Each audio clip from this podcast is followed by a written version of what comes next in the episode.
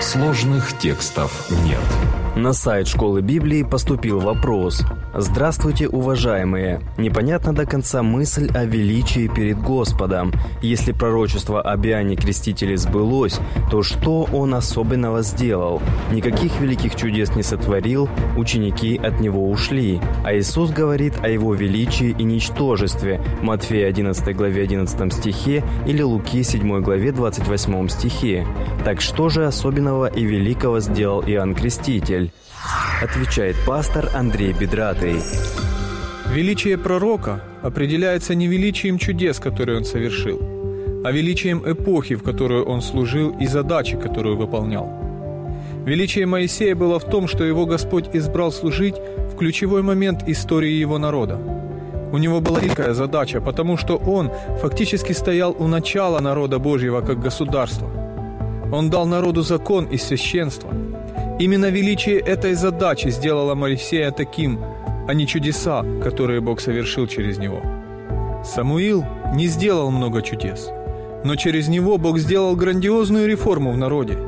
Люди во время его служения обратились от глубокого язычества к тому, что оставили идолов своих. Но он не делал много чудес. Давид тоже пророк. Апостол Петр прямо называет его пророком в проповеди в день Пятидесятницы – он был великим пророком, но мы не знаем ни одного чуда, которое бы он совершил.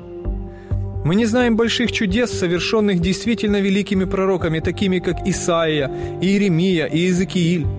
Но их величие определялось значимостью их миссии в той эпохе, в которую они служили. Это был переломный момент истории Божьего народа, и благодаря их пророчествам иудеи сохранили веру и надежду в Вавилонском плену. Даже такой пророк, как Даниил, черпал утешение в пророчествах Иеремии. Иоанну Крестителю досталось выполнять величайшую задачу в самое торжественное время во Вселенной. Он проповедовал во время зарождения новой эпохи. И беспрекословно, великое благочестие тайна. Бог явился во плоти, оправдал себя в духе, показал себя ангелом, проповедан в народах, принят верой в мире, вознесся во славе – 1 Тимофею, 3 глава, 16 стих. «И ему досталась честь нести торжественное служение. Иоанн говорил, что он для того пришел крестить в воде, чтобы он, то есть Иисус, явлен был Израилю. Мы с вами живем в не менее торжественное время, и нам верена не менее великая задача. И увидел я другого ангела, летящего посредине неба, который имел вечное Евангелие, чтобы благовествовать живущим на земле, и всякому племени, и колену, и языку, и народу». Откровение, 14 глава, 6 стих. Время, в которое мы живем, и миссия, которая возложена на нас, делает великими тех, кто верен ей. Именно поэтому Господь сказал такие слова. «Из рожденных женами нет ни одного пророка больше Иоанна Крестителя, но меньший в Царстве Божьем больше его».